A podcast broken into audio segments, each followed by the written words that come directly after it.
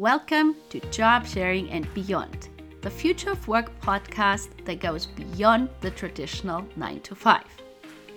I am Karen Tischler, speaker, consultant, and host of the show, where we hear from global experts every other week to discover innovative solutions and tips on how to remain a relevant employer in the future. Hello, everyone. This week, the show is all about skills. My guest is a great example of how a nonlinear career, as well as experiences like being a contestant on Fear Factor, led to transferable business skills and innovation. I can highly recommend David Epstein's book, Range, that talks more about that very topic. And he also includes in his book the example of Frances Hesselbein, a leadership visionary who started her professional career in her mid 50s, becoming CEO of Girl Scouts USA by drawing on her many decades of volunteer and unpaid care work earlier. But now, without further ado, let me introduce my guest to you. Eddie Lin started his career in New York at UBS Investment Bank and Goldman Sachs. After moving to California, he transitioned into marketing at Adobe and then strategy and business development at Live Nation Ticketmaster.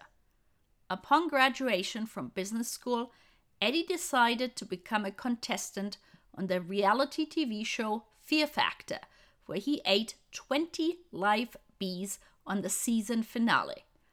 After realizing that traditional education did not actually prepare him for his jobs, he founded Nexus Edge to democratize access to economic opportunity by bringing employer specific training and hiring into the classroom. Nexus Edge is an alumni of the Techstars Kansas City Accelerator and has since partnered with Google, Citi Ventures, LinkedIn, Canvas, and Shopify on career pathways with a focus on community colleges. Eddie holds a degree in electrical engineering from the University of Texas at Austin and an MBA from the University of Southern California, where he served as student body president. Welcome to the show, Eddie. Thanks for having me. I appreciate it. Thank you so much for um, joining me. So, we have so many people listening in from all over the world. Could you share with them where are you calling in from and what type of food or sites that are special to your area? Yeah, I'm calling in from Santa Monica, California, which is basically part of Los Angeles. And the things that I would find special may be a bit touristy, but I actually genuinely enjoy them the most. I would say um, Santa Monica Pier actually is a fun place I do go to on a regular basis or had gone to. Um, Sidecar Donuts, is not far from there. Salt and Straw is a chain of uh, ice cream spots now. I've enjoyed that a lot. Uh, In-N-Out, yeah, it's uh, maybe cliche around Southern California, but it's still fantastic. Still gets a lot of lines. I have a great time going there too. So fairly touristy, but still enjoyed by at least myself as a local.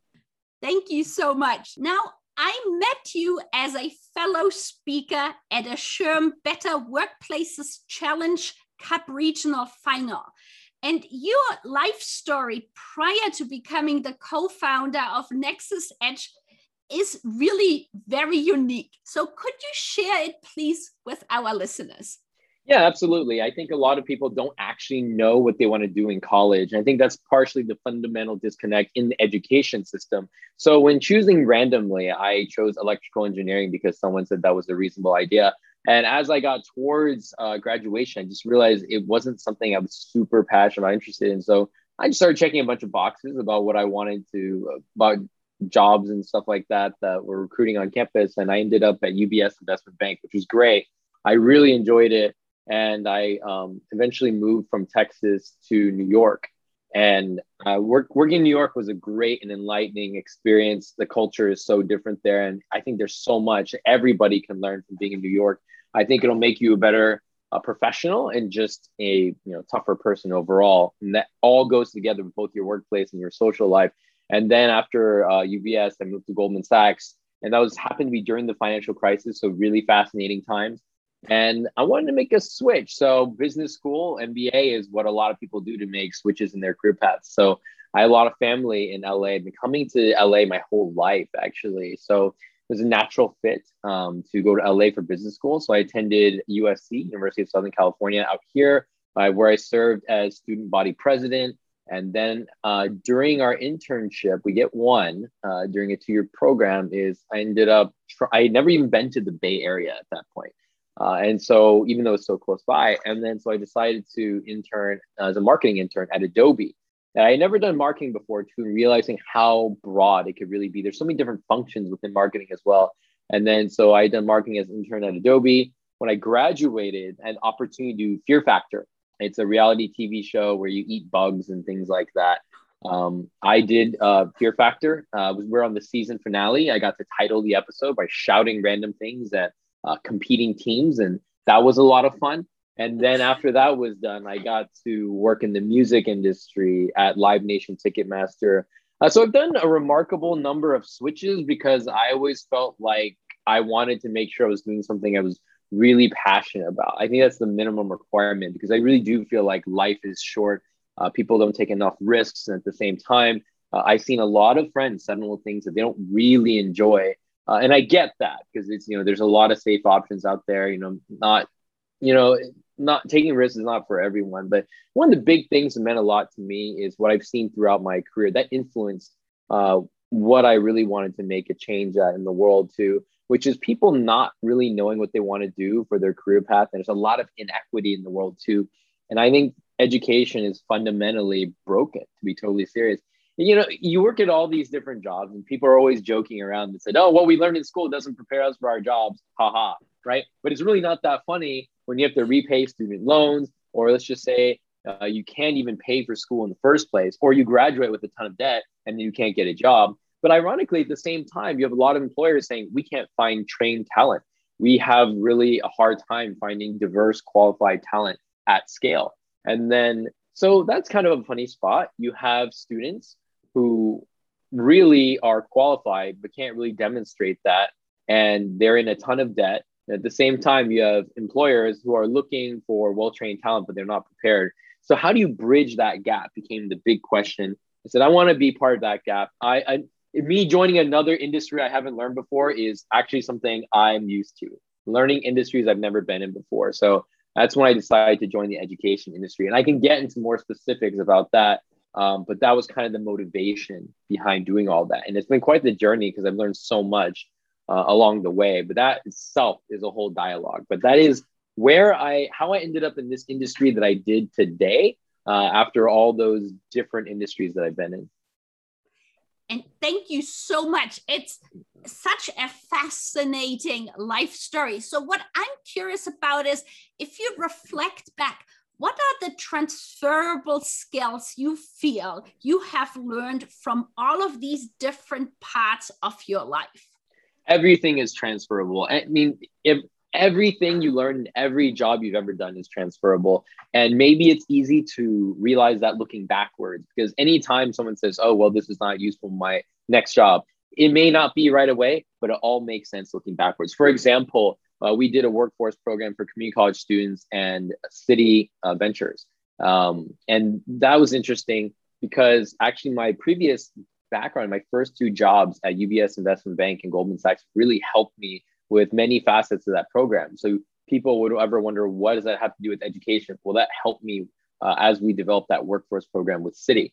Okay. And at the same time, what happens when I was doing marketing at Adobe? And then, um, you know, I learned a ton of, I create a lot of different models there from marketing perspective. And ironically enough, um, it was a community college that asked me to teach marketing first. And my experience had been marketing at Adobe. So getting into the community college world became our primary demographic that we're working on today. And that I got immersed into that world when I was has to be an instructor at one of my other previous jobs.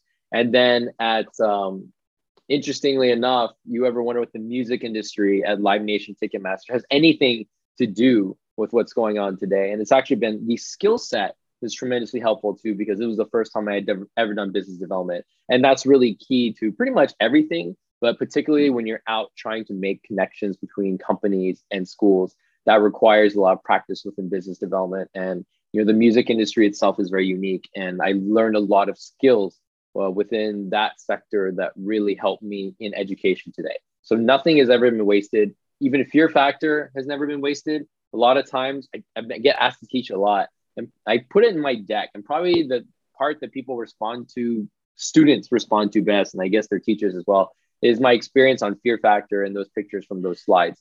So fear factor has made its way in a lot of education panels and presentations I've been a part of.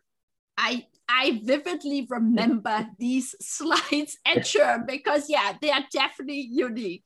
So now you've already alluded and given a little bit of uh, you know some examples of um, Nexus Edge, but could you just sort of walk our listeners through how did you start it and like you know sort of the beginning of Nexus Edge?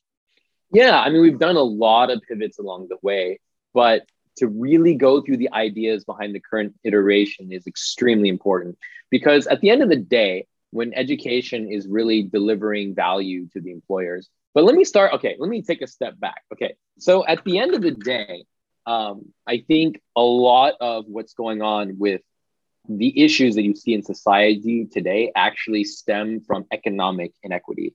I think solving that is one of the biggest issues that will resolve other issues that you see um, that are not only plaguing the US, but globally as well. And where does economic sustainability and equality come from? It ultimately, education derives a lot of that too. So, in my view, that solving the problems within education will solve economic inequality, which solves a lot of the other issues resulting from that. So it says, how do you fix education? At what point do you fix education?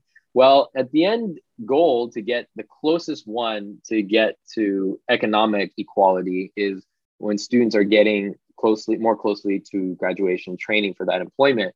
But when is it too late or when is it too early? So probably the biggest balance because you can't boil the ocean. So the balance that we decided was uh, towards the end of K-12 and early post-secondary college. And I think that was the sweet spot that we could both focus on because um, you want to focus on a narrow market to scale while providing uh, that solving that mission that we did discuss about providing economic equality. So when you do that, the end of goal of that is employment.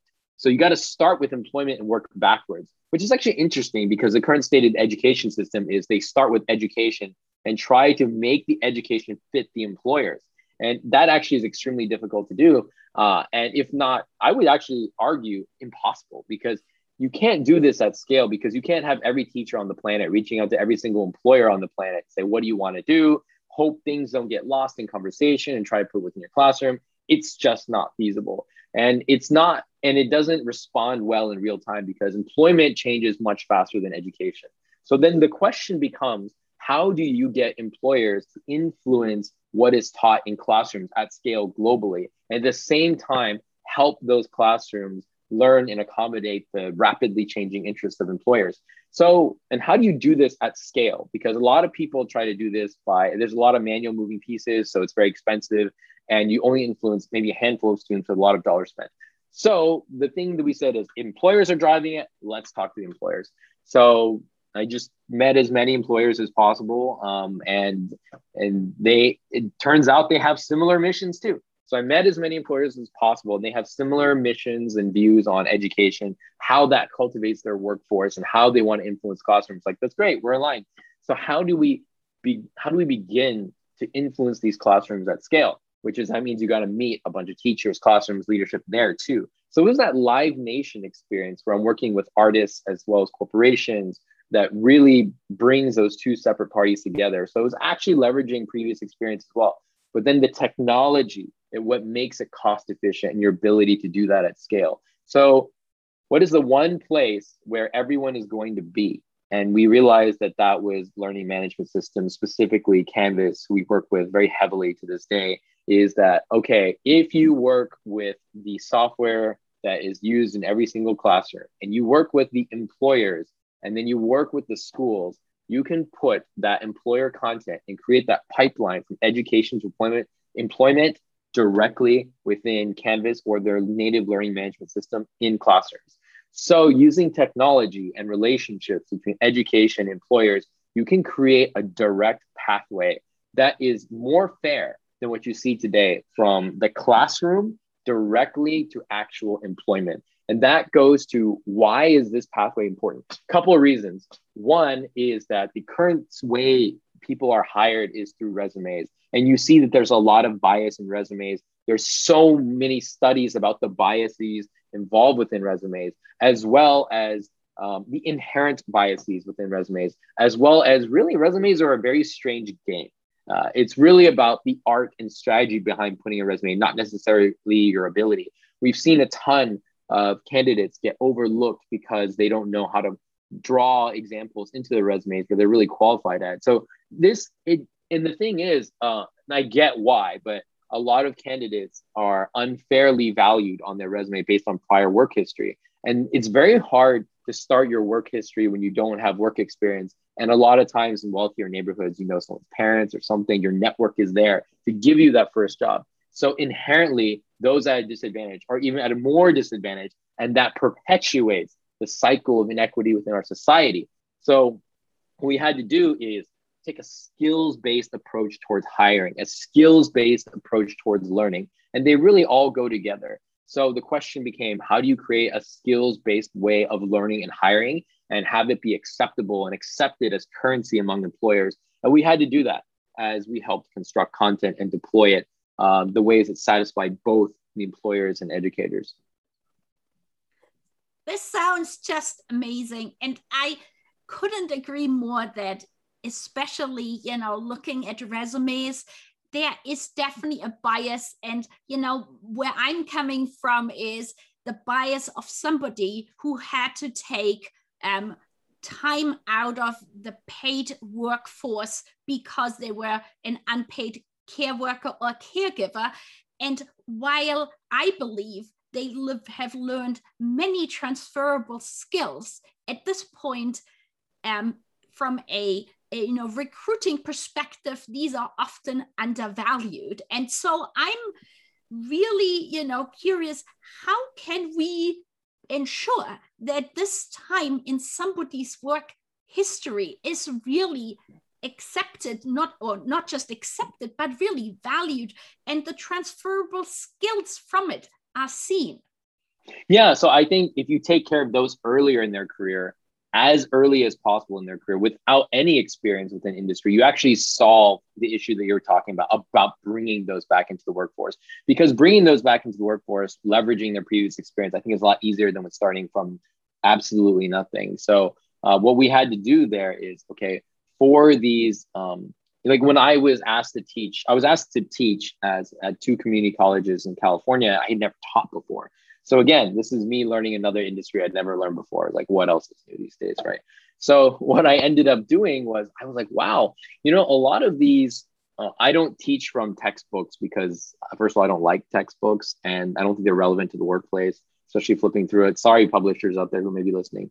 Uh, but you know what I, I realized was all right let me just teach how industry is expects things and let's just see what they do and then what happened was a my students in community college, I felt like performed like uh, many people I know, colleagues in New York, they performed at that level. And I'm sure that they wouldn't be, New York is not going to come recruiting at California community colleges, but I know they're just as talented. So, how do you bridge that gap?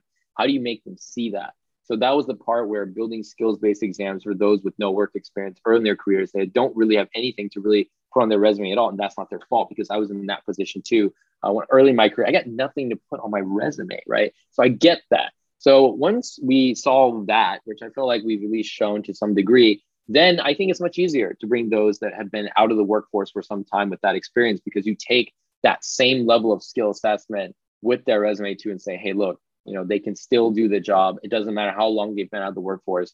Um, and you know what? The community college demographic is heavily in that too, about 25%, I heard about those who are coming back into the workforce, upskilling, reskilling. And I'd say that's about consistent with the percentage of students I had my classes that were that demographic. So I think they fall into the same demographic as the community college students we work with, and also solving the toughest issue of how do you have those with zero experience. It makes it easier for those with some work ex- or a lot of work experience from just those who've been out of the workforce for some time. Sounds like a very good approach. Yes. Sometimes, how do you convince? I feel like a HR recruiter that um, taking care of multiple children and say having time management skills that you hadn't before to organize schedules, things like that. It's hard to measure it per se. You know, I understand that when you have a family, you have other commitments that are some of the most important life commitments that you do have. But at the same time, it's always been a big premise of what we do is if you can do the job, you should get the job. So it doesn't matter how much time you spend. If you happen to work faster and more efficient or something, you get things done. You deserve that job and you can show people that. And most people have families anyway. So if you can't discriminate based on say, hey, they have a family, so they're not as committed because most people have families. So in they know how to be efficient with their time anyway, and they can make it work. And employers shouldn't think about, oh, what are their other commitments? The thought should be around can they get everything done regardless of whatever their commitments are because even if you don't have a family you may have a lot of other commitments as well so the metric should be more on your ability to do the job and execute within timeframes necessary to successfully do your job.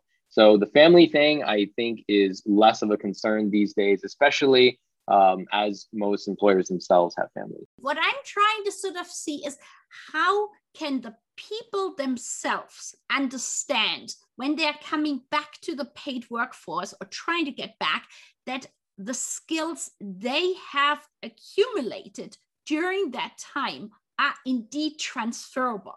Because I think often one of the biggest hindrance or barriers to re-entry is a lack of business self-confidence because often they just quote unquote think I'm doing my job and might not necessarily see all of these transferable skills. But then it perpetuates because maybe they don't see it, they don't give examples. And it goes back what you were saying earlier to the resume, they might not sort of demonstrate it on a resume. And maybe that makes it therefore harder for a recruiter to see and understand if they have not had the same lived experience. What type of transferable business skills such as time management leadership skills empathy can be accumulated during that time? Yeah so it's interesting is that those types of self-confidence issues are basically as prevalent in the I've just started my career demographic is those who are coming back into the workforce. And the good thing about self confidence issues is it's 100% within your control. So it's purely about changing your own state of mind. You don't have to rely on any external factors, it's all on you. And I would say to those going back into the workforce, the same thing I say to people starting their careers is fear is not a factor. And that is the slogan of Fear Factor. So people always ask me, what does fear factor have to do with the actual workforce, employment, or business? Like, what does it have to do with anything? Well, it's actually probably one of the most important things because if anyone's watched the show, you understand that people are eating cockroaches, bees, scorpions. And I ate 20 live bees, and my teammate was covered in 200,000 live bees. And when you hear that, you think some people say, oh, I couldn't have done that. I can't do that, blah, blah, blah. But the reality is, anybody can do that. Anybody can eat 20 live bees, and it is not that hard. It's just the thing about it is it's the psychology ahead of time where you think, oh, I can't eat these 20 live bees. But then when you're done eating them, you're like, wow, that was not a big deal. I could eat 20 more. It wasn't really that hard. It's not that hard. So it's that perception problem. You think eating the bees is hard, but when you're done eating them, you're like, wow, it's no big deal. And it's the same way with a lot of these issues, especially this one that we're talking about right now. It's purely a psychological thing. You think that you don't have the right skills, it really is just your perception that you can't eat bees. It's it doesn't. It's just purely in your own head. It doesn't even make sense. So you got to get over that and just say, hey, fear is not a factor. I can eat the bees, and you can say, hey, I can market everything that I've done as transferable skills, and it makes a lot of sense because what happens is one of those characteristics that make you most successful in the workplace are really areas like empathy, your uh, you know your leadership abilities, like you were saying, empathy, leadership abilities your hunger for learning? Do you have a natural intellectual curiosity? Because industry changes so fast anyway. Even if you had been in industry and refused to have that natural intellectual curiosity to keep up, you will be behind anyway. So the thing is, a person who is clever and really wants to learn can work hard and get up to speed on any technical things that have changed. But the most important attributes that they can't really hire for are going to be the ones that the natural empathy and leadership that they have had that they can bring back right away. So the most important aspects that they need in a job, they already have built and they can already demonstrate from the previous history. And anything that's happened while they've been out of the workforce, they can learn. I actually contend they can learn in a few days, actually, because these skills, like specific to that job, if you've been in the industry, is really easy to pick up. And look, I've switched careers like a million times. Like it is not that hard to pick up a lot of these core skill sets uh, if you really want to learn them for any of these industries. I can list the specific ones for every industry. You can pick it up pretty quickly. One thought is how do we make recruiters and HR personnel, you know, maybe switch preconceived notions about people who are coming back to paid work. Do you have any thoughts? Yeah, absolutely. That's actually one of the core foundations of how we're changing recruiting is that we are making it skills based exams as a way to at least start out that recruiting process because there's a lot of biases and can this person even do the foundational skills. So we get past that. And then there are other ways that we help evaluate those soft skills, soft skills as air quotes, is that we're talking about in terms of empathy, leadership, teamwork abilities. Those kinds of things you can a little bit harder to quantify. So we have that as the second stage of evaluation. We have our own ways of doing it. Now, the only way we believe that to be able to remove those inherent biases among HR is to really implement this process that we are implementing at a great amount of scale because you know having just this structure of the resume process right now has so many biases within that process. I think it's just one of those things you just got to toss and just redo. And I think it's about time to redo it too. And I think everybody knows it too.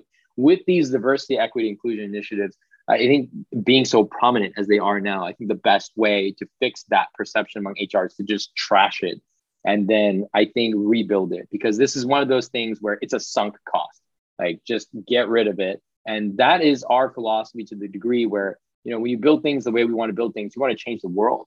So that goal is we want to replace all of hiring towards this skills based approach that we've implemented uh, in uh, some employers that we've done already. So uh, that I think is the best approach in our opinion, and it'll take a lot, but I think that's the only way to really get it done.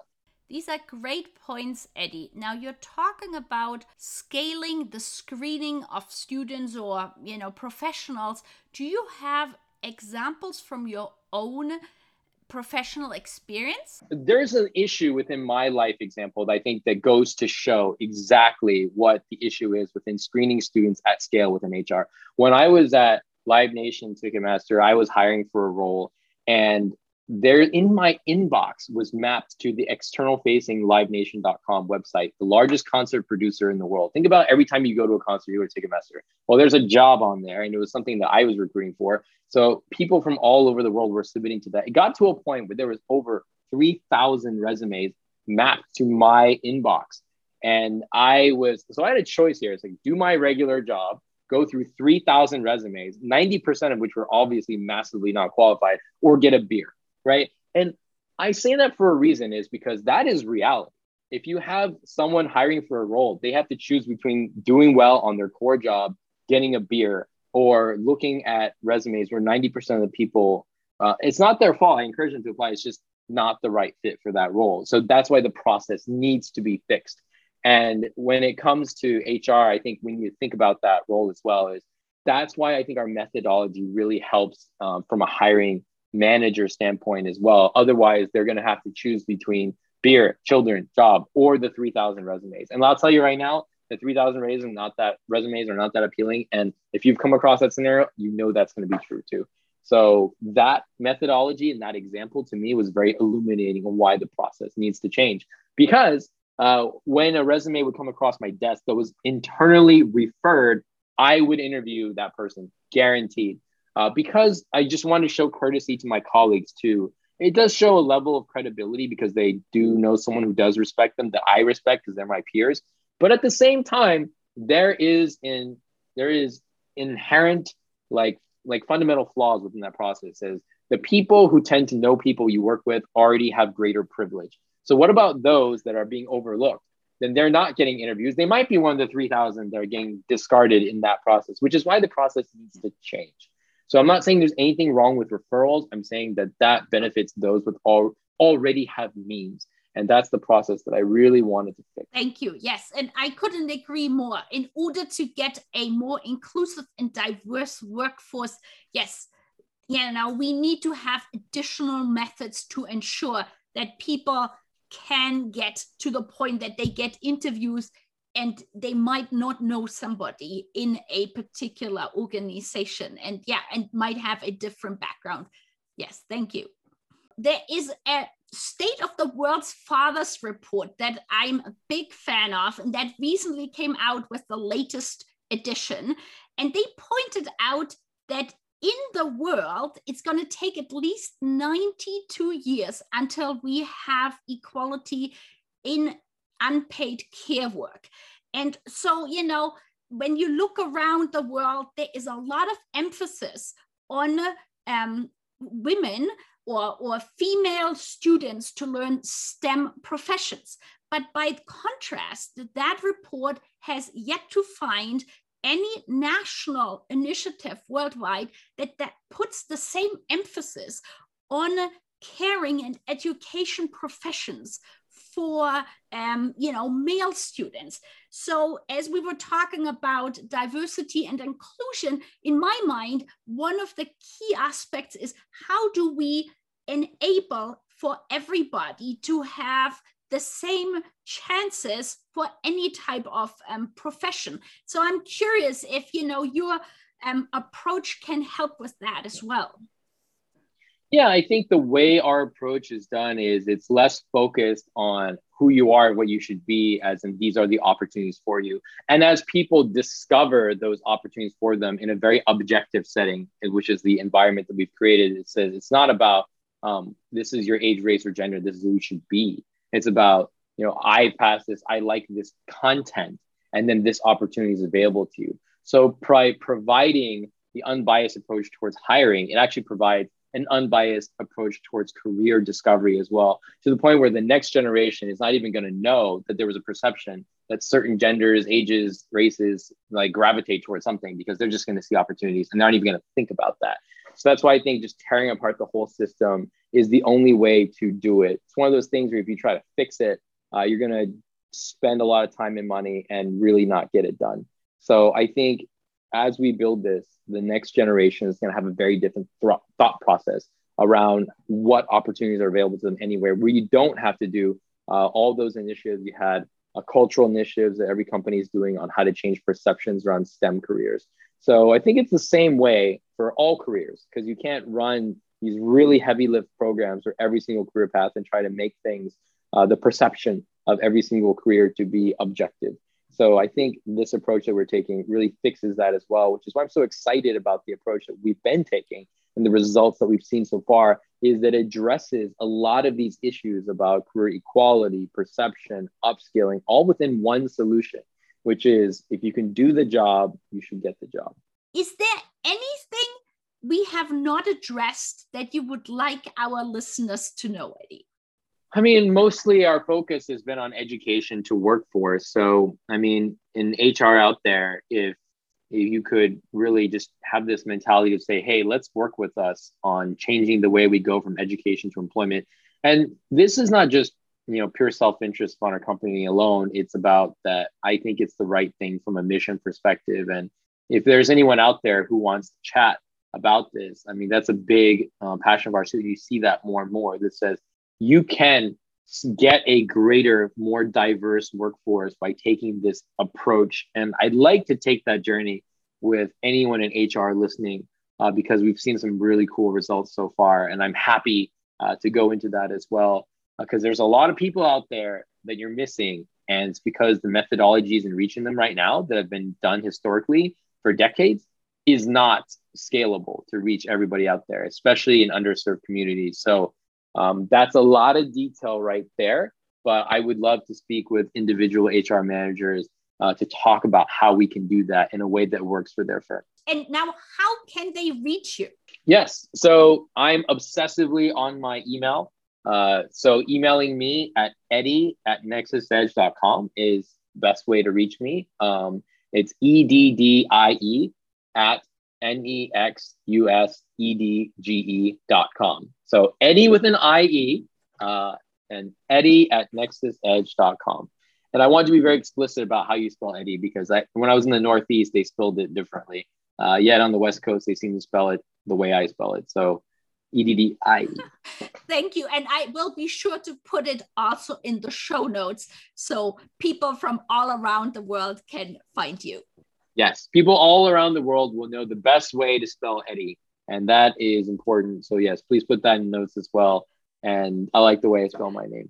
Well, thank you so much, Eddie, for coming onto the show and sharing your innovative ideas and thoughts and you know changing of the future methodology so thank you very much you know thank you so much for having me and allowing us to share how we feel about uh, the topics that we put so much dedication and passion towards. Uh, i'm always love speaking to this subject and thank you so much for having me. I really appreciate it. Thank you. Thank you so much for listening to the show. We hope you gained valuable insights and new ideas. To keep listening to future episodes, please head over to iTunes or your favorite player and subscribe and give it a rating. We would very much appreciate a review and for you to share it on social media so more people can start innovating in how they offer employment. Until the next time, goodbye!